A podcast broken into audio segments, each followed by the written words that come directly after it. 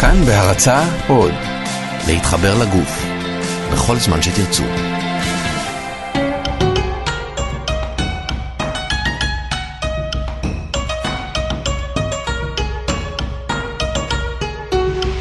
שלמות. עם רז חסון. התוכנית שלמות מוגשת להשערה בלבד ואינה מחליפה חוות דעת רפואית. שלום לכם וברוכים הבאים, אתם על כאן תרבות ב-מאה וארבע נקודה תשע וב-מאה וחמש נקודה שלוש אף אם. אנחנו יוצאים לדרך עם עוד תוכנית של שלמות, התוכנית השלמה לרפואה משלימה. לי קוראים רז חסון, והיום אנחנו נדבר על טריגר פוינטס. טריגר פוינטס זה נקודות טריגר, יש שיטה כזאת שעובדת בעצם על נקודות אסטרטגיות. אז דיברנו הרבה על מרידיאנים, על אנרגיות, על נקודות דיקור, אז זה משהו קצת שונה, קצת פחות מרידיאנים, קצת פחות עניינים אנרגיות. הגעתי עם הרבה יותר, אה, אה, נקרא לזה אה, אורתופדיה, פיזיולוגיה כמעט נטו, או אולי אפילו נטו לגמרי. אה, תמיר אה, צוברי הוא טכנאי השידור שלנו, ואנחנו עכשיו אה, מארחים באולפן את אה, גבעון פלד, שהוא מומחה בהפגת כאב בשיקום אורתופדי בגישת טריגר פוינט תרפי. נכון. שלום לך, מה שלומך? שלום רב, מצוין, תודה. יופי. אז בוא תסביר לי רגע, אה, מה זה בעצם טריגר פוינט תרפי? אוקיי, okay. נתחיל מההתחלה. הגישה הזאת בעצם... הכי טוב מההתחלה. היא נולדה בשנות ה-שישים במרפאות כאב בארצות הברית, ששם מה שהיו עושים, היו מזריקים חומרים מהלחשים לאותן נקודות. אוקיי. Okay. כדי להגיע אליהם, היו צריכים קודם להניע את השריר, ועשו את זה באמצעות לחיצות והנאות של השריר, כדי להיכנס עם המחט לתוך הנקודה עצמה, ולהזריק בה את החומר מהלחש. אוקיי. Okay. מהר מאוד, מרפאה מסוימת בדרום ארצות הברית התמלאה, והביאו מעשים, מטפלים פשוטים, לימדו אותם איך לעשות את ההכנה, והרופאים היו נכנסים ומזריקים את החומרים. Mm-hmm. העניין שמהר מאוד הבינו שחלק מהאנשים קמים אחרי הלחיצות האלו, ואומרים, okay. רגע, רגע, לא כואב לי, לא צריך בעצם את לי. החומר, בדיוק. אני כבר יכול לקום וללכת. לא רוצה את ההזרקה. ואז שני רופאים בשם דוקטור טראבל ודוקטור סימונס התחילו את המחקר הזה, okay. והקימו את הגישה הזאת שנקרא טריגר פוינט תרפי, שהיא בעצם היום חלק ממערך הרבה יותר גדול, שנקרא רפואת שלד שריר, Musculoskeletal Medicine. אוקיי, עכשיו זה, דיברנו על אותם אנשים שהגיעו למרפאות כדי לקבל את ה... זאת אומרת, אני מבחינתי קם בבוקר עם, עם קצת קרחצים כאלה בגב ובצוואר, זאת אומרת, זה, זה היה מספיק כדי להגיע ולהיות מטופל בשיטה הזאת? התשובה על זה היא כן, אבל זה... לא הייתי... אם קם עם קרחצים בבוקר, לא הייתי הולך למרפאת כאב. אוקיי. Okay. מרבית, נקרא לזה הסוד הגדול של האורתופדיה, היא שמרבית כאבי הגוף חולפים מאליהם בתהליך של כמה ימים, והדברים יותר חמורים אפילו בתהליך של כמה חודשים. הבעיה פה היא בעצם מעגל הכאב. כי אם אני כואב במשך חודש, חודשיים, אני נכנס לאיזה לופ שהרופאים קוראים לו נגטיב לופ, שמכניס אותי אפילו עד רמה של חרדות ומגביר לי את הכאב. לכן אם אתה קם בקרחצן, תעשה מתיחות, תעשה לחיצות, תעשה הלכה. תנסה להעביר את זה לבד לפני שאתה... לפני שאתה ניגש לכל דבר בכלל. עולה הרכאה בעניין הזה. בדיוק. ההמלצה היא בעצם מה שכואב מעבר לשלושה, ארבעה ימים, צריך טיפול. זו בעצם המסגרת. נכון. אם יש משהו שכואב מעבר לזמן הזה, כדאי להתחיל ולטפל בזה. לברר, לגשת לטיפול. אוקיי. שמרבית האנשים, אתה יודע, התהליך זה יהיה, אוקיי, אני צריך מנוחה, או אוקיי, אני אקח איזשהו כדור שיש לי בבית, או שאני אלך לרופא המשפחה. זה התהליך אוקיי. הראשוני. אחרי זה בדרך כלל עולים רמה. הולכים לאורתופד, הולכים לפיזיותרפיה, הידרופרט... הידרותרפיה. יש כאלו שלוקחים איזשהו כדור טיפה יותר משמעותי. ארקוקסיה וחברים. ארקוקסיה, ליריקה, טופן, וכל החברים האלה. אלו בדיוק. השלב הנוסף זה אחרי זה שולחים אותך להדמיות, ל-אם אר איי, ל-סי טי, לאולטרסאונד, מעלים הילוך בכל הנושא של התרופות, לפרקוסט וכאלה, וכל מיני מורפיומים כאלו למיניהם. אוקיי. כשבעצם הרעיון הוא שבאמצעות מערכת התנועה שלנו, רקמת החיבור והשריר שבה מצויים הטריגרים, אפשר להוריד למעלה מ-תשעים אחוז מכאבי הגוף שלנו. אז זהו, אז לפני שנצלול רגע לטריגרים, בואו נדבר, הרי... גם אה, אה, מטופלים שלך שהם כבר הגיעו לאי אלו רמות כאב לפני שהם פנו אליך, בהתחלה זה מתחיל מקרחצים. זאת אומרת, כל בעיה אה, כרונית אה, חזקה ב, ב, בעוצמת הכאב שלה מתחילה יום אחד. זה לא בדיוק נכון, כי אני אגיד לך, מרבית הדברים לא קורים בשנייה, למעט טראומות או תאונות פיזיות, שום דבר לא מתחיל בשנייה. שמאז אנשים אומרים, מאז התאונה לא חזרתי לעצמי, יש כאב שפשוט לא עוזב. מרבית הדברים זה התנהלותיים, עבודה לנכונה, מהרמה לנכונה, מעומס נפשי, מעומס רגשי, הדברים מצטברים לאורך השנים, ובעצם בטיפול מה שאני מנסה לעשות אחד זה להוריד את הכאב הנוכחי, אבל דבר שני, לראות איך ההתנהלות של המערכת האוטונומית, הלא רצונית, מנהלת אותנו דרך מערכת השרירים, ולהראות לבן אדם מה לעשות כדי שהוא לא יצטרך אותי בעתיד. Okay. כלומר, אם אני יגדיר לך את זה נכון, מבחינתי הטיפול הכי טוב, הורדתי לך את הכאב, אני לא אראה אותך יותר. Okay. כי אתה תדע איך לעשות את הדברים לבד, וזאת המטרה. אוקיי, okay. אז, אז בעצם בוא, בוא נדבר על ה... לפני שעוד פעם נגיע לדברים היותר רציניים, ה... הכאבים היותר שכיחים של האדם הממוצע, שקם בבוקר וקצת כואב לו וקצת זה, לפני שזה פתאום מגיע לשבוע של כאב שלא עוזב, מה לרוב הבעיה? זה לרוב עניינים דלקתיים, לא? כן, אבל בוא רגע נצלול פנימה, נושא של דלקת. כשאני מניע כל שריר בגוף, אני מייצר דלקת מכנית שהיא בריאה. אוקיי. למה? זאת אומרת, כל תנועה של שריר היא בעצם סוג של משהו דלקתי. נכון, זה לא בדיוק התנועה. אוקיי. מיד כשאתה מייצר תנועה, אתה מייצר קרעים מיקרוסקופיים בסיבי השריר, שמייצרים דלקת מכנית, והיא מסולקת על ידי מחזור הדם. הדלקת הזאת היא זאת שבונה את השריר, זאת שמחזקת אותו, זאת שמגדילה אותו, מנפחת אותו לכל אלה שמנפחי שרירים. אנשים מכירים את זה בעיקר אחרי סשן לא מבוקר בחדר כושר, כשאתה קם בבוקר למחרת ולא יכול לזוז. אז שמה, שמה משתלב גם מה שכולם קוראים חלב שריר, כן. שזה חומר בעצם שנוצר מתהליך אירובי ואנאירובי, זה שילוב ששניהם, שהוא זה שתוקע את המערכת השרירית. במקרה הזה תנועה, עיסוי טוב יפתור את זה. זה לא העניין. Mm-hmm. יש דבר אחד נוסף, רקמת החיבור שלנו שעוטפת את כל הגוף ובתוכה בעצם שזורים השרירים, היא, היא באמת, כשאתה לא בתנועה מייצרת פאז, זה, זה המונח המקצועי, שזה ייראה תחת מיקרוסקופ כמו סיבים עדינים של קורי עכביש, שמתקשים. כלומר, אם אני לא הזזתי את הכתף שלי בעיגול במשך יום, לא קרה כלום. Mm-hmm. אבל אם זה שבוע, אם זה שנה, המערכת הזאת היא מתקשה, והיא חזקה לפעמים עד פי חמש מהשריר, ויכולה למנוע תנועה שלו, ואז לייצר גם כאבים. Mm-hmm. וחלק נכבד מהצורך שלך להימתח בבוקר, הוא לפזר את הפאז הזה, למתוח את השרירים למנח אה, מלא, כדי שתרגיש נעים ונוח. Okay. זה מה שרואים חתולים נמתחים כזה קדימה, כן, מוכן את הרגליים הם... קדימה וכו, זה בדיוק העניין. זה זה. אוקיי, okay, אז... אז... אנחנו מכירים, מכירים שרירים, יש להם קצה אחד, יש להם קצה שני, במונחים הפיזיולוגיים זה נקרא תחל, נכון? כן, ואחז, כן. זה בעצם נקודות ההתחלה וה, והסוף שלהם, החיבור שלהם. מה זה טריגר פוינטס? כאילו, איפה היא נמצאת על השריר ומה היא עושה בכלל? אז אני אתחיל קודם מההתחלה. היום אנחנו מסתכלים בעצם על הגוף לא כיחידות של שרירים, אלא כיחידת שריר אחת. אחת בעצם. אין פה את הבייספס והטרייספס, שרירי הגב, שרירי הישבן וכן הלאה וכן הלאה וכן הלאה. שזה עושה עבודה יחסית קלה, כי יש מלא שרירים עם שמות לטינים מאוד מסובכים. אז צריך להמשיך ללמוד אותם בקטע הרפואי, האנטומי, פתולוגי, אבל מבחינת הגוף יש יחידת תנועה אחת. אוקיי. ואני אדמה את זה למשהו נורא פשוט. תחשוב, מרבית המאזינים בטח פחות מכירים את זה, אבל יש פעם היו אוהלים כאלו עם יתדות ו- וחבלים. כמו בצבא. בדיוק, בצבא כן. של פעם. או אלף שזה גם קופל. אם היית לוקח את אחד מהחבלים ומקפל אותו, מה היה קורה לאוהל? כולו מתקפל לאותו ל- צד. לצד אחד. הכל עובד כיחידה אחת. רקמת החיבור של השריר שבתוכה שזור השריר, בעצם נוצרת שבוע אחרי המפגש של הביצית והזרע בבטן האם, מאיזשהו תא שנקרא מצודם, שהוא מייצר את העצמות רצועות גידים ורקמת החיבור שבתוכו שזור השריר. מה זה אומר? שכל הגוף עובד כיחידה אחת. אם כואבת לי היד, אני כולי אתקפל לכיוון הזה. הכל יעבוד. אם אני מרים כוס קפה, אפילו בישיבה, זה בעצם מתחיל משרירי הגב. אם אני עומד... אני בעצם מרים כוס קפה עם הגב שלי, אתה אומר. תחשוב על זה שבעצם האצבעות צריכות להחזיק את הכוס, אבל כן. אם האמה לא תהיה מוחזקת, אז שום דבר לא יקרה, ובטח לא הכתף, ובטח לא הגב.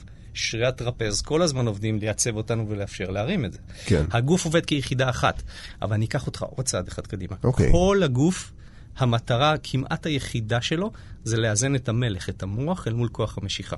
אם ראית פעם בן אדם שנתפס לו הגב והוא נוטה ימינה, הראש שלו מתאזן, הוא לא הולך ימינה, מתאזן כלפי כוח המשיכה.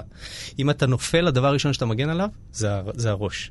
או זה המטרה שלו. זה אינסטינקטיבית, אתה אפילו לא חושב על זה. נכון, זה לא אינסטינקטיבי, זה הרבה יותר חמור מזה, זה הישרדותי. אוקיי. כי ה, ה, בגלל זה יש לנו מערכת איזון, שהיא לפעמים יוצאת משליטה, אבל זה, זה מערכת האיזון. והמטרה שלה לעשות את זה, כי ככה אנחנו יכולים להתנהל ולשרוד הרבה יותר טוב. בסופו שאנחנו, אנחנו, אנחנו, יצור הישרדותי. זה כל העניין. עכשיו, שמבינים את זה, אז פתאום מסתכלים על הגוף הגוף בצורה אחרת. אם אני יושב מול מחשב, כשהמחשב מימיני, וכל הנטייה שלי היא ימינה, כל השרירים השמאליים שלי ינהלו, כשאני קם, אתה יודע, אנחנו עובדים הרבה מאוד שעות, אז פתאום יהיה קיצור בצד שמאל, כל הזוויות שלי השתנו, הצוואר שלי יעבוד לא טוב, יתחילו לי כאבי גב או כאבי צוואר בגלל הישיבה. זה ממש מבאס שאפשר לדפוק את הגוף כל כך מהר. זה דרך אגב אחד הבעיות שלא אפשר, אי אפשר לדפוק כל כך מהר, כי okay. הגוף הוא מאוד, הוא מאוד צלחני אלינו. ובגלל זה, אם אני אחזיר אותך לשאלה, אם זה קורה במכה, מרבית הדברים מצטברים, מצטברים, מצטברים, ואז פתאום, אתה יודע, יש לי אנשים שבהם אומרים לי, תשמע, מאפצ'י יש לי פריצת דיסק. לא, אתה התעללת בדיסק, כן. והאפצ'י היה הדבר האחרון שפרצת. היית צריך לעבוד מאוד קשה, כדי נכון. לרכוש לעצמך את פריצת בדיוק. הדיסק הזו. עכשיו, אם נחזור לשאלה שלך, כן. מה זה הטריגרים, בדיוק. בתוך השריר יש לוחיות נועד. שהם מרכזים תנועתיים של, ה, של השריר עצמו, שהם מקבלים מצבו וננעלים. דוגמה לפעולה שלהם, אתה נוסע ברכב, מישהו חותך אותך בפרוט, מה קורה לגוף? ננעל, מגן על עצמו, ומיד אחרי זה משתחרר. אבל סביב פריצות, בקעים, דלקות וכן הלאה, אפילו עקב חשש שלהם, גם אם אין כלום, הגוף עלול להשאיר את הנקודות האלה נעולות, לייצר מתיחות של רקמות החיבור, ולכן כאבים. פיזית, זה נמצא בעצם כאוסף של לוחיות תנועה, על הסיבים הקטנים של השריר, שהם קשורים לרקמת החיבור. ואז למה אני מקשר את זה? ש, ש, שתבין שבעצם אם יש לי טריגר בכתף, הוא יכול למשוך את כל הרקמה ולייצר לי כאבים בכלל בגב. כי הוא צריך, בעצם... כי מוש... הוא מותח. כן. זה כמו שאני אקח את החולצה שלי, ימתח אותה בצד שמאל למעלה, והיא תמתח עד צד ימין למטה. Mm-hmm. הוא עלול לייצר כאבים בגב. איפה זה ייצר את הכאב? זו השאלה הגדולה והיפה שאנחנו לא יודעים, אנחנו צריכים להסתכל על כל בן אדם, כל מטופל הוא שונה. כל אחד בעצם המבנה הרגשי, הפסיכולוגי המוגן שלו, התת מודע, מה שכולם קוראים, שמנהל אותו דרך מערכת השרירים, מתפקד שונה. שזה כמה טיפולים אנחנו גם לומדים את הבן אדם, איך להוריד לו את הכאב, וגם איך הוא מתנהל בשביל להראות לו מה לעשות כדי שהכאב לא יחזור. אוקיי, אז בעצם טריגר פוינטס, נקודות טריגר, אין להם מקום קבוע. המקום האנטומי הוא כמעט קבוע, אבל הוא משתנה אפילו ברמה של רגע. למה? כי זו מערכת דינמית. אם אני מחזיק את היד שלי מקופלת, תהיה בנקודה אחת. מתוחה זה יהיה במקום אחר. לחצתי, שחררתי טיפה, או יזוז טיפה. כשאני בתור מטפל מנסה לאתר את הנקודה הזאת, אני מסתכל על שני פרמטרים. אחד, על הבן אדם. בגלל זה אני משקיף תמיד את המטופלים על הגב, כדי לראות פנים. פנים דרך כלל משקרות כשכואב. הוא יכול להגיד לא כואב, אבל הפרצוף לא ישקר. בדרך כלל לא משקר. יש כמה אנשים ששולטים מאוד, אז אני צריך להיות איתם יותר בתקשורת, אבל מרבית הפעמים הפנים באמת לא משקרות. ודבר שני, בחלק, או יותר נכון, במרבית המקרים אפשר להרגיש את זה כמו איזה סיב עדין קשיח בשריר, או כאיזה נקודת אפונה קצת קשיחה. כשמה שאני מייצר זה בעצם לחץ איסכמי על הנקודה הזאת, ואז נוצר השינוי שתכף נדבר עליו. לחץ איסכמי בשפה עממית? שפה עדנית זה, זה לחיצה יחסית עדינה. איסכמיה זה עדר חמצן, כי כן. כשאני לוחץ על נקודה, אני מונע הגעת דם. ובאמצעות הדם מגיע חמצן, אז אני יוצר איזשהו עדר חמצן נקודתי. כמו שמרדימים רגל, נניח. כמו כן, שאנחנו... אם אתה נגיד ישנת על היד, מונעת הגעת דם, היד רדומה לחלוטין. כן. רק פה זה נקודתי, בנקודה מאוד ספציפית וקטנה. אוקיי, אז בוא נגיד באמת הגיע אליך מטופל, נשכב וכולי, מספר לך בדיוק מה הבעיה שלו, אתה מאתר את אותה נקודה, ו- ואז מה? זה מסתכם פשוט ב- בלחיצה היסכמית הזו, או שזו ההתחלה? בשורה התחתונה, הקצה של הקצה של כל הטיפול, זה בדיוק זה, לחיצה על נקודות טריגר. אוקיי. אני מתחיל אבל באבחון יציבתי. כלומר, אם הבן אדם, אני מסתכל עליו כשהוא בעמידה, ואני רואה שכתף השמאלית שלו נמוכה משמאל, אבל הוא אומר לי שהוא ימני, זה אומר שיש איזשהו שינוי יציבתי. כי אם אני ימני, מרבית הפעולות שלי בימין, נכון. שרירים יהיו יותר מקובצים, וכשאני עומד, כתף ימין תהיה נמוכה משמאל. כן. אם הוא אומר לי שהוא ימני וזה הפוך, משהו ביציבה שלו משנה את היציבה, וכנראה אני צריך לחפש נקודות טריגר, או בגב תחתון, או בגב עליון, או בחזה קדמי, שמשנות לו את זה. עכשיו, אם אתה תזכור מה שאמרתי מקודם, כל הגוף עובד כיחידה אחת בשביל לאזן את המוח מול כוח המשיכה, אז זה יגרור דברים, וזה יגרור כאבים. כי אם הכתף שלי נמוכה, אז בדרך כלל השמאלית נמוכה ואני ימני, הטרפז הימני יעבוד יותר חזק לאזן את המוח, והרבה פעמים יהיו לי כאבים בצד ימין. עכשיו תחשוב את זה, אני אמרתי כאבים בצד ימין, כתף שמאל נמוכה, אני אטפל בכתף שמאל, אבל הכאב הוא בצד ימין. כמעט תמיד המקור הכאב הוא, הוא גם לא אה, נקודת הכאב, כן. זה שני דברים שונים. אז זו ממש עבודת בילוש. בדיוק. זה כאילו כל הזמן לחפש את העניין וממה הוא מושפע ולמה ו... לבדוק את זה, זאת אומרת, במבחן התוצאה, ללחוץ ולראות נכון. איך, איך זה עובד. אבל זה הרבה יותר, הרבה יותר קשה מזה. כן, לא, זה, זה לא, נשמע. אני, אני אתן לך דוגמה נורא פשוטה. לפני אוקיי. כמה שנים הגיע לי מטופל אה, עם כאבים בכתף שמאל. אוקיי. הוא בודק, עושה, תשמע, הכל נראה בסדר. אני מתחיל לדבר איתו על החיים, מסתבר שיש לו כלב דני ענק, שהוא כל בוקר מוציא אותו לטיול, והוא מושך אותו פשוט, וזה מקור הכאב שלו. הוא פשוט קנה רצועה מתאימה שהוא לא יכל למשוך אותו, והכאב שלו נעלם. וואו. אז אה, אה, הליכה מרובה עם כפכפי אצבע, חזיות, אה, קוקו אסוף, ספר לך עוד סיפור עוד רגע, מלא דברים יכולים להיות מחוללי כאב, ליסת מסטיק, אה, שינוי תסרוקת. היה לי מטופל לפני חודש וחצי בדיוק, שהיה במשך שתים עשרה שנים עם רסטות. Okay. הוריד את הרסטות, התחילו כאבי צוואר, אבל תחשוב, זה היה לו משקל אדיר על הראש, הוריד את זה במכה, המוע... הגוף עוד לא התרגל לשינוי, כל כן. השירים רגילים להיות במונח מסוים, פתאום בטק, כל השתנה, התחילו לו כאבי צוואר, בהורדת רסטות. כל דבר כמעט בחיים עלול להיות מחולל כאב, סמארטפונים. יש היום בעולם כבר אה, אה, תופעה שלמה שנקראת טקסט-נק ופינגר-נק, שזה פינגר-טקסט-פינגר, סליחה. כן. שזה בעצם בעיות שכתוצאה משימוש מרובה בסמארטפון מתחילות בעיות צוואר, מתחילות אצבעות. אז בעצם כבר... כל ההרגלים שלנו יכולים בעצם ליצור לנו כל מיני בעיות, ובשיטה שבה אתה מטפל, כדי להגיע באמת לתוצאות, העניין של התשאול הוא קריטי. נכון, זה לא רק התשאול, אני... זה סופר תשאול. זה כמה זמן אתה וחברה שלך ביחד, באיזה יד אתה מחבק אותה. נכון. כאלה. לגמרי. הדיבור תוך כדי הוא לא נפסק. כי גם אחרי טיפול שתיים, שאנחנו מתחילים לראות כבר שינוי, לפעמים פתאום אתה מגלה איזשהו אה, סגנון חיים, או איזו עשייה שהיא בכלל מקור הכאב. אז הורדת את הטיפול, אבל אם לא הייתי עולה, אז הכאב היה חוזר. אני אתן לך דוגמה נורא פשוטה שממחישה את זה. Okay. תחשוב שאתה הולך עם נעליים שקטנות עליך במידה אחת. נניח. אתה תבוא אליי עם כאבי רגליים. נורא פשוט. הגיוני. אני אוריד לך את הרגליים, יעשה לך עיסוי או לחיצות, או לא משנה, יעלים לך את הכאב. כן, אם אני... אתה מוריד את הרגליים, אז אתה מעביר את כל הכאבים לתמיד. זה רעיון יפה. אם אמרתי רגליים, אתה צודק, פתרתי את הבעיה בקלות. אבל אם אני אוריד לך את הנעליים, ואני אעשה אחלה טיפול, יעלם כאב, לא יחוו לך רגליים. תיכנס לאותם נעליים, הכאב יחזור. ברור. כלומר, המטרה שלי היא להוריד את הכאב, אבל גם לגרום לך לשנות את הנעליים. לשנות את ההרגלים. את ההרגלים, את ההתנהלות, את המחשבה. עכשיו, אם רגע נדבר על הכאב עצמו. כן. איגוד הכאב העולמי, יש גוף יש כזה שנקרא, כזה. כן, איגוד הכאב העולמי, הגדיר לפני כמה שנים את הכאב כתחושה לא נעימה, או חשש מתחושה לא נעימה, שמעוררת תגובה רגשית. וואו. עכשיו, שתי דברים. זאת אומרת שגם הסטרס מכאב הפחד מהרגע הזה שבו יחד לך משהו מייצר כאבים. לא רק זה, זה יותר גרוע מזה. המערכת האבולוציונית, ההגנתית שלנו, התפתחה במשך מיליוני שנים כהגנה על דברים פשוטים. רודף אחרי דינוזאור, אני מתכונן למלחמה, כולם מכירים את הטריפל אף, את בדיוק, את כל זה. עכשיו, זה יותר מזה, כי מה המערכת הזאת עושה? היא מאיצה לי את הלב, מאיצה לי את הנשימה, כי המערכת הזאת מייצרת A T P, שזה הבסיס ליצירת האנרגיה בשרירים, מחדדת עיניים, מחדדת אוזניים, מאיצה את זרימת הדם, ועוד ועוד ועוד ועוד ועוד. אבל אם באמת אין לי שום לחץ חיצוני, אלא אני בעומס מהעבודה שלי, מאשתי, מפחד, מדיכאונות, מחרדה, אני לא יודע ממה, כל המערכת הזאת עובדת, גורמת לשרירים לעבוד, גורמת כל המערכת הזאת להיות מוכנה, אבל לא קורה כלום. אם רודף הרי דינוזאור, או נמר, או אריה, אני רץ, אני נלחם, אני מוציא את האנרגיה. פה לא, אני יושב מול מחשב בלחץ, והשרירים מתחילים להינעל. עכשיו, כשיש קיבוץ כזה, דיברנו, דלקת, דלקת וקיבוץ מתחילות לייצר כאב. אם זה נמשך לאורך זמן, זה מתחיל להפעיל את הטריגרים, את המערכת ההגנתית של הגוף. כשזה קורה, הכאב מתגבר. מה קורה לי שכואב לי? אני מתכווץ עוד יותר.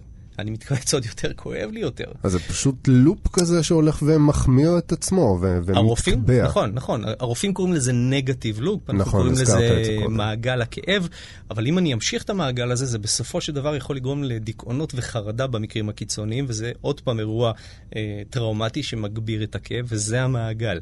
אני נוגע בטריגרים, מנסה להוריד משם, להסביר לבן אדם את ההבנה של התהליך של הכאב שלו, בשביל להוציא אותו ממעגל, לזרוק אותו ממעגל הכאב.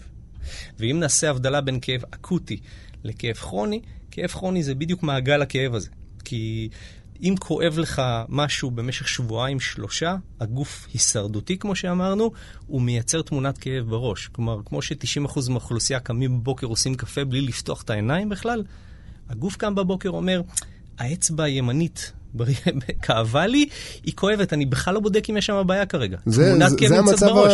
זה המצב הרגיל שלה, שהיא זה כואבת. המצב, כן, אז אני שרדותית לא בודק בכלל, זה כואב לי, עכשיו אני אתנהל עם זה כל היום. אבל אין כלום כבר באצבע. הכל נמצא בראש. כן. והדבר השני שדיברנו עליו נושא של הכאב, תחשוב, זה תגובה רגשית. כאב הוא תגובה רגשית. יש אנשים שיגידו לך, הכל בראש שלך, בתוך איזו התחה כזאת של טפל בעצמך, אבל הכל בראש שלך. אין שום כאב בגוף, כי הגוף שולח מסרים, והמוח אומר, אוקיי, כואב לי, כי זה הדרך שלו לגרום לך לטפל בעצמו. כן, עכשיו, ובעצם מערכת התראה. נכון. שמשהו לא תקין. עכשיו, התגובה הרגשית היא ההבדל בין מישהו שנגיד שיש לו, אה, הוא עמיד לכאב, אז הוא לא יגיד איי, הוא יהיה בפנים חתומות, למישהו שישר יגיד איי, ואנחנו נגיד לו שהוא רגיש לכאב. וזה ההבדל, וזה ההגדרה המלאה של הכאב. אז אחד, זה לא חייב להיות משהו פיזי. דבר שני, זה עניין בראש. אז אנחנו צריכים, אנחנו מבינים שאנחנו צריכים לטפל בעצם במוח או בהתנהלות שלו. כשמישהו מגיע אליך עם איזושהי בעיה שהיא... זאת אומרת, סיכמנו שבאמת הכל בראש בשורה התחתונה, אבל אם מישהו מגיע אליך באמת עם איזושהי... לא יודע, בגלל איזשהו מנח מאוד פוגעני כלפי הגוף והשרירים וקיצורים וכל מיני תופעות כאלו, אתה מזהה את הטריגר פוינט, אתה מטפל בה והכאב מופחת. כשמישהו מגיע אליך עם באמת כאב, כמו שאמרת, שבן אדם קם בבוקר והמוח אומר, אני יודע שהיא כואבת הכתף הזו, אני אפילו לא בודק את זה, יהיה שם הטריגר פוינט לטפל בו, או שאתה פשוט צריך לדבר איתו על זה ואז... הגוף בעצם משחרר את הזיכרון של התחושה הזאת. איך זה עובד? אני עובד ברמה הפיזית. אם אני מזהה שיש צורך בשיחה טיפולית, אני, אני נוגע בזה, אני לא נכנס לשם okay. מתוך בחירה, כי כל תחום כל כך נרחב מבחינת ההתמחות שלו, שהחלטתי שאני מתעסק בפן הפיזי, נוגע בפן הרגשי כשאי אפשר להימנע מזה, אבל, אבל משתדל לא, לא להיות לא, שם. זה לא העיקר, זה בדיוק. לא השיטה. אם אני מזהה את זה, אני שולח אותו למישהו אחר, ואני, ויש אנשים שאני עובד איתם. Uh, מה שאתה שאלת, אם יש משהו שהוא, ניקח דוגמה, כאבי פנטום, כן. שאנשים קרתו להם יד בגלל נמק, משהו שהוא מסכן חיים, והיד שאיננה כואבת. הם עדיין מרגישים, כלומר, את הכאב ביד, כאילו היא כאילו עדיין היא שם. נכון. Okay. עכשיו, זה מקרה קיצוני, אבל אם מישהו בא אליי עם כאב גב, וכבר אין שום דבר פיזי, הנקודות קריג, טריגר בעצם גורמות לגוף לדגום מחדש את האזור, ובאמצעות זה אני משנה את מבנה של תמונת הכאב בראש. Mm-hmm. עכשיו, איך זה נעשה? יש בגוף uh, מערכת עם שם נורא מפוצץ שנקראת פרופריוצפטיבית, שכל מטרתה בעצם היא למסור למוח את המנח שלנו במרחב. דוגמה פשוטה לפעילות, אני יוצא מניים, מזיז ידיים ורגליים, אני יודע בדיוק מה אני עושה. כן. כשאני לוחץ על טריגר, אני משנה את המבנה ואת המיקום של הרקמות. באמצעות אותה מערכת, הגוף לומד, המוח לומד, שבעצם שחררתי, ואין סכנה, לא קרה כלום. ובאמצעות זה אני מלמד אותו שתי דברים. אחד, שאין פה כאב אמיתי ולדגום ולשנות את זה. דבר שני, לא להחזיק את הטריגר נעול. ואז mm-hmm. אני יכול לשנות את איך שבן אדם מחזיק את עצמו, מייצב את עצמו ולהוריד את הכאבים. זה די בגדול צורת העבודה. אוקיי, okay. אז בעצם גם דיברנו על זה שהטיפול לא חייב להיות מקומי, כלומר בן אדם יכול להגיע אליך עם כאב בכתף, והטיפול יהיה בכלל דיסטלי, מה שנקרא רחוק מה... נכון. מהאיבר, זאת אומרת הרבה אנשים... יכולים להרים גבה בקטע של, לא, אמרתי לך שהכתף כואבת לי, כאילו, מה אתה מתעסק לי עם הגב, אבל נכון. המערכת קשורה זו בזו. נכון, אז אני לכולם, יש מקרים נדירים שאומרים לי, תשמע, לא מעניין אותי, תמרח קטשופ רק שזה יעבור. ב-תשעים וחמישה אחוז מהמקרים אנשים רוצים להבין, ו- ונורא חשוב, והידע פה כן. הוא מאוד משמעותי להפגת הכאב. אז אני גם מסביר את זה ומראה את זה, והרבה פעמים נותן את זה בכתב לאנשים שרוצים את זה, זה יש דברים מוכנים לזה. אז לפני שפתחנו את המיקרופון, דיברנו גם על, על דיקור, mm-hmm. כלומר שיש שיטה טיפול, זאת אומרת, זו אותה שיטה למעשה, אבל הכלי עצמו לא מבצעים בעצם את המניפולציה הזו באמצעות לחיצות, אלא באמצעות דיקור של ממש. נכון, יש גישה שנקראת דיקור מערבי, דיקור פונקציונלי, דיקור יבש, קוראים לזה כל אחד בדברים שונים, שבהם באמצעות מחטים מדקרים את נקודות הטריגר. זה לרוב אנשים שרוצים להימנע מעבודה ידנית, יותר נוח להם לשים את המחט. אני פחות אוהב את זה, משתי סיבות. דבר אחד, הכניסה לגוף היא מיותרת פה. דבר שני, הלחץ האיסכמי הידני שאנחנו מייצרים, הוכח כבר שהוא יותר יעיל מאשר הדיקור עצמו. אז זהו, מה המחט אבל עושה? זאת אומרת, אני יכול להבין איך לחץ בעצם יכול לעצור, אפילו באופן זמני, את זרימת הדם לרקמה, לשריר, וכך בעצם להשיג את האפקט. מה המחט עושה שם? המחט מייצרת טראומה מקומית שהגוף גם כן, הגוף עובד המון באמצעות הזרמת דם, אז הוא גם כן מזרים לשם הרבה דם, מייצר שם הזרמת חמצן מוגברת, מסלק דלקות וכן הלאה וכן הלאה. זה פחות יאיר מלחץ איסכמי. אבל זה, זה חייב להיות כאילו גם מאוד ממוקד, כלומר זה לא ממוקד. רק להכניס את המחט לאזור, הוא צריך להיות נורא נקודתי, רמה של מילימטרים. וואו, זה, זה, זה באמת נשמע הרבה יותר... הרבה יותר קשה. הרבה, הרבה יותר קשה. מבחינה הזאת, הרבה יותר קל במרכאות לעבוד עם הידיים. כן. כי אתה יכול לחסות מרווח ו- ו- ולמצוא את הנקודה הרבה יותר... אני מניח יותר. שזה גם הרבה יותר כואב. הדיקור היבש במרבית המקרים מאוד כואב, לא סתם הרבה יותר. זה מחתים יותר עבות, יותר גדולות, הכניסה היא לעומק מאוד משמעותי של השרירים. למרות שהרבה פעמים אתה יודע, כשתפוס לנו נניח פה באזור הכתפיים, הרבה פעמים אתה אומר, אני רוצה מישהו ש- ש- שיתפוס אותי ופשוט יפרק אותי. זאת אומרת, יש איזשהו סיפוק בכאב הזה, שאולי הוא פסיכולוגי, אני לא יודע, תגיד לי אתה, שככל שמכאיבים יותר לשריר, אז הוא מכאיב לנו פחות בחזרה. זה לא בדיוק נכון, והרבה אנשים בטח יכירו את מה שאני הולך להגיד עכשיו, שאתה הולך לעיסוי נורא חזק, ואתה נהנה באותו רגע, לפעמים אתה סובל אחרי. ב-שמונים אחוז מהמקרים אתה סובל אחרי, כי זו התגובה הגופנית. עכשיו, זה נכון, אם ניקח את מאיפה נולד העיסוי באבולוציה, הוא נולד מהצורך לגעת. אתה כואב לך משהו, מה הדבר הראשון שאתה עושה? אתה נוגע, אתה מניע. זו התגובה שלנו, אז מזה נולד העיסוי. ונכון, אנשים אוהבים עיסוי חזק, זה בסדר. רק אם אני אעשה עיסוי ולא ייצר את הלחץ האיסכמי, זה לא יפתור את הבעיה, לא יפתור. אם יש טריגר נעול. סתם ייתן תחושה כללית של כאילו אה, עשינו משהו, בדיוק. אה, אבל זה לא אבל, מחזיק. אבל עוד פעם, אני חייב לסייג את זה, כשאם יש שריר שהוא תפוס, לא טריגר, שריר כן. שהוא תפוס, עיסוי זה דבר מעולה. אני מאוד בעד עיסוי, אני משתדל לקבל עיסוי לפחות פעם בחודש. אז רק שנייה, כל טריגר זה בעצם שריר שתפוס במובן מסוים, אבל לא כל שריר תפוס הוא טריגר. טריגר מוגדר כמתיחה של רקמת החיבור של השריר, זה לא כן, שריר תפוס. זה לא שריר תפוס. הוא נועל את השריר, ואני אתן דוגמה טובה, זה כמו ש... נקניקיות נעולות בתוך הניילון הזה שהם בתוכם, כן. ככה זה תופס את השריר. הבנתי. אוקיי. אז בואו נדבר עכשיו באמת על זמן, ה... על זמן התגובה. מטופלים באופן כללי, בעיקר אם הם חווים רמות גבוהות מאוד של כאב. ואתה יודע מה, במיוחד אולי מטופלים ישראלים שאוהבים לקבל תוצאות מיידיות. כן. תוך כמה זמן זה משפיע, הטיפול הזה בטריגר פוינטס? זה מאוד משתנה. מ... מתהליך של קצת יותר מ-חמש עשרה שנות עבודה, אני יכול להגיד לך שבתהליך של ארבעה, חמישה טיפולים, בקצת יותר מ-תשעים אחוז מהמקרים אפשר לקבל הקלה מאוד משמעותית, mm-hmm. וגם כלים איך להתמודד עם זה כדי שזה לא יחזור. הטיפול עצמו, אפשר לבצע אותו פעם בארבעה, חמישה ימים, אפשר לעשות את זה יום אחרי יום, כי בעצם אנחנו צריכים לראות את התגובה של המערכת השרירית בין טיפול לטיפול, וזה לוקח בערך שבעים ושתיים עד תשעים ושש שעות. אוקיי. אתה, אני בטוח, עברו uh, תחת uh, ידיך ואצבעותיך uh, מאות מטופלים, אלפי מטופלים, uh, בואו נדבר על באמת המקרים השכיחים שאתה פוגש בקליניקה.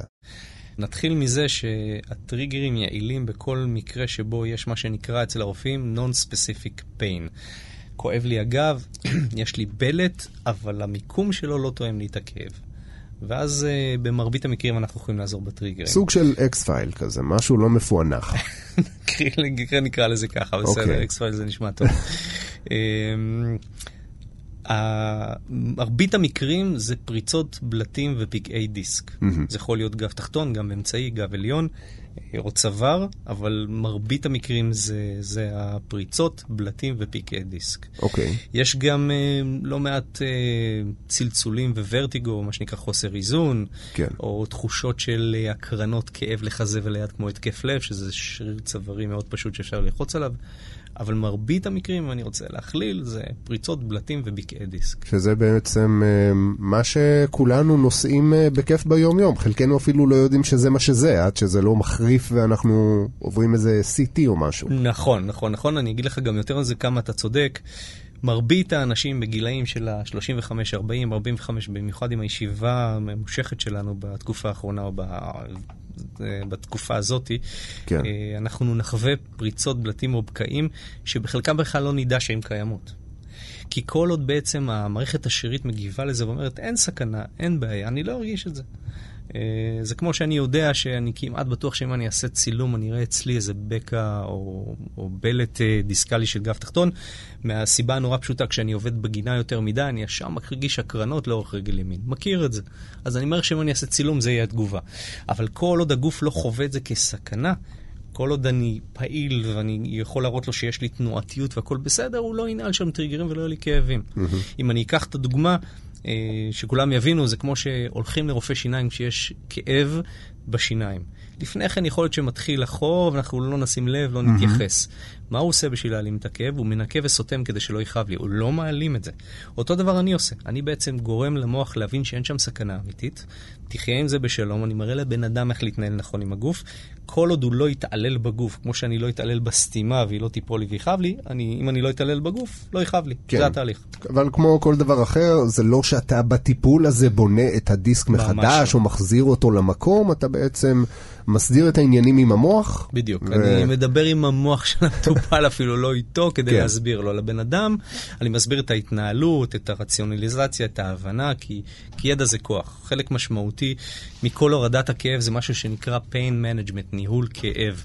זה תחום, אם תפתחו ויקיפדיה, אתם תראו שיש באנגלית ערך מאוד מאוד נרחב בזה, בעברית נדה, כלום. והנושא של ניהול כאב הוא מאוד משמעותי. אם בן אדם מבין מה קורה, איך הגוף שלו מתנהל, הוא יכול לנהל את הכאב ולא שהוא ינהל אותו. אוקיי. בואו נדבר רגע על מבני גוף. איך הם משפיעים על, קודם כל, על הטיפול, ואולי על סוגי פציעות מסוימים, אוקיי. שלא יודע, אנשים שיש להם גוף יותר שרירי, נוטים לפגיעות מסוימות מסוג אחד, ואנשים אולי קצת יותר גמלוניים, קצת יותר אולי רזים, שהם נוטים לפגיעות מסוג אחר. קשה לי מאוד להגדיר לך, כי, כי אני מנסה לא להיכנס לתבניות, כי אז אתה נופל בטיפול ואתה לא מצליח בו. Mm-hmm. קורה לא מעט שמגיע בן אדם, אני רואה התנהלות, הוא מתאר לי כאב, אני כבר חושב שאני יודע לאן אני הולך, ואם אני אהיה מקובע, אני אפספס ואני לא אצליח איתו. Mm-hmm. אז קשה לי לענות לך בזה. יש דבר אחד נורא ברור, מי שיש לו משקל עודף, זה מפריע לגוף, אתה יודע, הגוף צריך להתנהל יותר, צריך להחזיק יותר, העומס על המפרקים שלו יותר גדול, על השירים שלו יותר גדול וכן הלאה וכן הלאה. אבל קשה לי לענות לך בצורה חד חד משמעית שאם אני מפתח גוף או עם משקל יתר או, או תת משקל יקרה לי משהו כזה או אחר. בטיפול עצמו ההגעה לטריגר היא לא בעייתית כי הלחיצות מאוד עדינות. אין פה עומס משמעותי על האצבעות או על הידיים כי העבודה מאוד מאוד עדינה. צריך להבין שהעבודה גם היא כמעט ללא כאב, אין פה איזה כאבים מטורפים, וזה די מפתיע אנשים איך לחיצה מאוד מאוד עדינה יכולה לגרום לשינוי כזה דרמטי. אז אם, גם אם מישהו מגיע אליי במשקל מאוד מאוד גבוה, חוץ זה שאולי אני צריך לחפש בשביל להרגיש, אין פה הרבה הבדל בגישה הטיפולית. כשמגיע אליך מטופל עם מבנה גוף, נקרא לזה, לא יודע, מאתגר. נניח, אוקיי? זה, זה איכשהו פוגע ב, או, או מעריך את זמן הטיפול, אם זה בודי בילדר או בן אדם אב בשר בצורה מיוחדת. התשובה לזה היא כן. היעדר פעילות גופנית, השמנת יתר עלול לגרום לשני דברים. אחד, אמרת את זה נכון, זה לאתגר את היכולת הטיפולית, אבל דבר שני, היכולת השיקומית של הגוף היא פחותה. כי אם אני לא רגיל להניע את הגוף הזה, גוף רגיל לסוג של ניוון. המערכת המחשבתית שלנו, היא לומדת את הדברים, היא רגילה שאני יושב לא זז הרבה. כן. גם הלימוד של החזרת התנועה, שזה מה שאני עושה בסופו של דבר עם הרקמות, הוא יהיה יותר איטי. גם עוד פעם, אותו מבנה רגשי פסיכולוגי שמנהל אותנו, אם מישהו יותר רגיל לעשות אתגרים, ליצור, ליזום, הגוף שלו יגיב יותר טוב מאנשים שהם, בוא, אני לוחץ על הכפתור שלי כל יום, מזיז את המחט מפה לשם, וזהו, אני לא עושה הרבה. כי אז ה... יש להם גם סטגנציה מחשבתית, יש להם גם קושי לשנות את תהליכי המחשבה שלהם. כן. זה חלק מהותי מזה, כמו שדיברנו על זה. כן. אז בעצם פעילות גופנית בעצם היא, היא עוזרת לי לא להגיע או להגיע פחות למצבים שבהם אני אצטרך אה, אה, לטפל בשרירים אה, באופן הזה. זה ימנע ממך כאבים, פעילות גופנית אה, מדודה, נכונה, ימנע, וגם גם אם תגיע לזה מאיזושהי סיבה של יציבה או כל דבר אחר, היכולת שלך להתאושש מזה היא הרבה יותר טובה. Mm-hmm. ולכן גם אה, אולי מתיחות זה איזשהו שלב אה, חיוני בפעילות גופנית, או שזה... פעילות גופנית צריכה להיות מורכבת גם מפעילות אירובית, גם מכוח, וגם נכון, מתיחות וחימום. עכשיו, יש כבר אינסוף מחקרים שמראים על, על הצורך בחימום לפני פעילות, פעילות גופנית, מכל מה שדיברנו עליה, ובסוף מתיחות. יש לזה הסבר פיזיולוגי, זה התהליך. חימום לפני, מתיחות אחרי.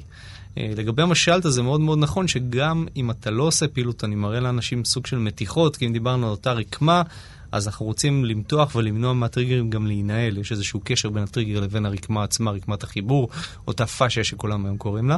אז המתיחות הן משמעותיות מאוד, כן. אוקיי. עכשיו בואו נדבר גילאים. אני יודע שילדים רכים, צעירים מאוד, הם, איך לומר, לא, לא חיים מספיק זמן כדי לקלקל את ה... לקלקל את הגוף ואת היציבות ולאמץ לעצמם כל מיני הרגלים מגונים במובן הזה. הם גם קהל לטיפול בטריגר פוינטס, מגיעים אליך ילדים? מגיעים, אבל לא הרבה. אני אתן לך דוגמה נורא פשוטה. אתה יכול לראות ילדים בני שנתיים, שלוש, ארבע, שיושנים בזוויות צוואר נורא מוזרות, שאנחנו נשען ככה נקום עם צוואר תפוס. ופה, אם דיברנו שהכל נמצא בראש, זה חלק מהותי. מהרגע שהגוף מתחיל לזהות ולהחזיק את עצמו ולהתנהל, יותר קשה לנו להיות בזוויות קשות. אנחנו יותר מתחילים להרגיש את הגוף. אז הילדים האלו הם הרבה יותר, הכל אצלם הרבה יותר זורם, זז, נע, ואנחנו לאט לאט הופכים יותר ויותר קשים. אז בגילים האלה לא מגיעים הרבה, אבל גם יש שם בעיות של מפלגיה וכל מיני דברים מוזרים כאלו שכן גורמים לפעמים כאבים, או זוויות שינה והרגלים שהם לא נוחים. אבל מרבית הכאבים, בוא נגדיר את זה, אם אני אקח את המג'וריטי של האנשים, גילי עשרים עד שבעים, זה הממוצע שמגיעים בעיקר. זאת אומרת, גם שבעים מגיעים. הכי מבוגרת שהייתה לי היא בת תשעים וארבע. וואו. והיא אמרה לי... איך אתה עושה דבר כזה לבת תשעים וארבע בלי לגרום לה להישאר בת תשעים וארבע לנצח? אז קודם כל, כמו שאמרתי, צריך להבין לחיצות מאוד מאוד עדינות, כמעט בלי אומס, בלי לחץ, הן מאוד עדינות. אוקיי. אבל מה שהיה מעניין אצלה זה שתי דברים. אחד, שהיא אומרת שהיא זוכרת מתי התחילו לה כאבים בגיל ארבעים וארבע, שהירים איזה סלע בקיבוץ, שזה יפה שהחליטה לטפל בזה אחרי חמישים שנה, והיא גם חשבה שצריך לטפל בזה, אז היא גם שואפת קדימה, שזה שתי דברים מאוד מאוד יפה. אף פעם לא מאוחר מדי. אף פעם לא מאוחר מדי. אז זהו, זה, אתה יודע מה? בוא, בוא נרחיב uh, עוד uh, קצת את הדיבור על אף פעם לא מאוחר מדי. ידוע גם מגישות טיפוליות אחרות, גם ברפואה מערבית, שככל שאתה סוחב את הבעיה יותר שנים uh, ללא טיפול, כך יותר קשה בסופו של דבר להביא לפרוגנוזה טובה יותר. זאת אומרת, ככל שאתה מושך אותה יותר שנים ומזניח אותה, ככה הפרוגנוזה, הסיכוי להעביר אותה ו- ולטפל בה, הוא הולך ויורד. בעניין של טריגר פוינט זה תופס גם או שפחות? זה נכון, מה שדיברנו מקודם לתמונת כאב, כי אם היא קצת יותר מקובעת בראש והרגלים יותר קשים, עוד פעם, זה תלוי בבן אדם. יש בן אדם שיצא מזה ככה, ויש כזה שבאחר שזה ייקח יותר טיפולים. אבל בעיקרון אתה צודק, ככל שזמן הכאב שאני סוחב אותו יותר ארוך, גם הזמן הטיפולי בדרך כלל יותר ארוך. אני מבין. אז בוא, בוא נדבר על מקרים אולי של אטרופיה, נכון? של שרירים. זה בעצם סוג של רפיון שרירים, נכון? אטרופיה זה דילול שריר. דילול שריר. שמה זה אומר? אנטומית? בעצם סיבי השריר הולכים ו... וקטנים, ולפעמים יש אפילו אה, ירידה של כמות צבע שריר. שזה בעצם מביא למצב שבו אנשים פשוט לא מסוגלים, נכון? לא מסוגלים לשאת את עצמם, שהשרירים לא פועלים כראוי וכן הלאה, נכון. אתה צריך להבין בקטע הזה, הטריגרים בעצם משנים את המבנה הפיזי של סיבי השריר. Mm-hmm. אה, אני לא יכול לחזק שריר כמעט בכלל אם יש בו טריגרים פעילים. אני יכול להרים עד מחר משקולות. השריר יהיה חלש והוא לא יתחזק. כי אני עובד פיזיקלית לא נכון עם השריר. Aha. אז אה, יש אנשים שגם באים פשוט בשביל תפקוד יותר נכון. זה המיעוט, זה החבר'ה שיותר חושבים, יותר מיוחדים, אין הרבה כאלה, אבל יש גם כאלו שמבינים שצריך לטפל בעצמם. אוקיי. Okay. זאת אומרת, אנשים שעושים כושר על בסיס יחסית קבוע ולא רואים איזושהי תוצאה במסת השריר, ומבינים שאולי יש הקשר כזה או אחר, ואז הם מגיעים אליך כדי לשחרר את הטריגרים האלה שבעצם מעכבים את החיזוק של השריר. הם בדרך כלל באים ממצב שאומרים, רגע, אני מתאמן ואני עושה ואני רץ ואני מרים משקולות ועדיין לא מתחזק. מה קורה פה? אני מרגיש שהשריר חלש. אז אפשר לעשות גם מבחון לזה. יש גם עבודה על רקמות החיבור שמאיצה את היכולת התנועתית, כל הבגדי ים של ספידו החדשים שמחזיקים. הם עובדים על זה, להחזיק את המנחים הנכונים. אנחנו עובדים על זה עם מה שנקרא קינזיוטייפ. אנחנו נעזרים בזה, זה כל הטייפים הצבעוניים. אה, נכון, זהו, אני רואה, אנשים רצים עם זה, ואנשים בחדר כושר, אז חוץ מקטע פוזאיסטי מגניב, זה, זה גם עושה משהו. קודם כל זה עושה משהו, אחרי זה הוא פוזאיסטי. אוקיי, אז מה זה עושה? זה בעצם מקבע את ה... לא, זה לא עובד על קיבוע, הוא משנה את המנח של הרקמות, ומעביר את המידע הזה למוח. כשאני שם טייפ, אני משנה את המתח של הרקמה עצמה.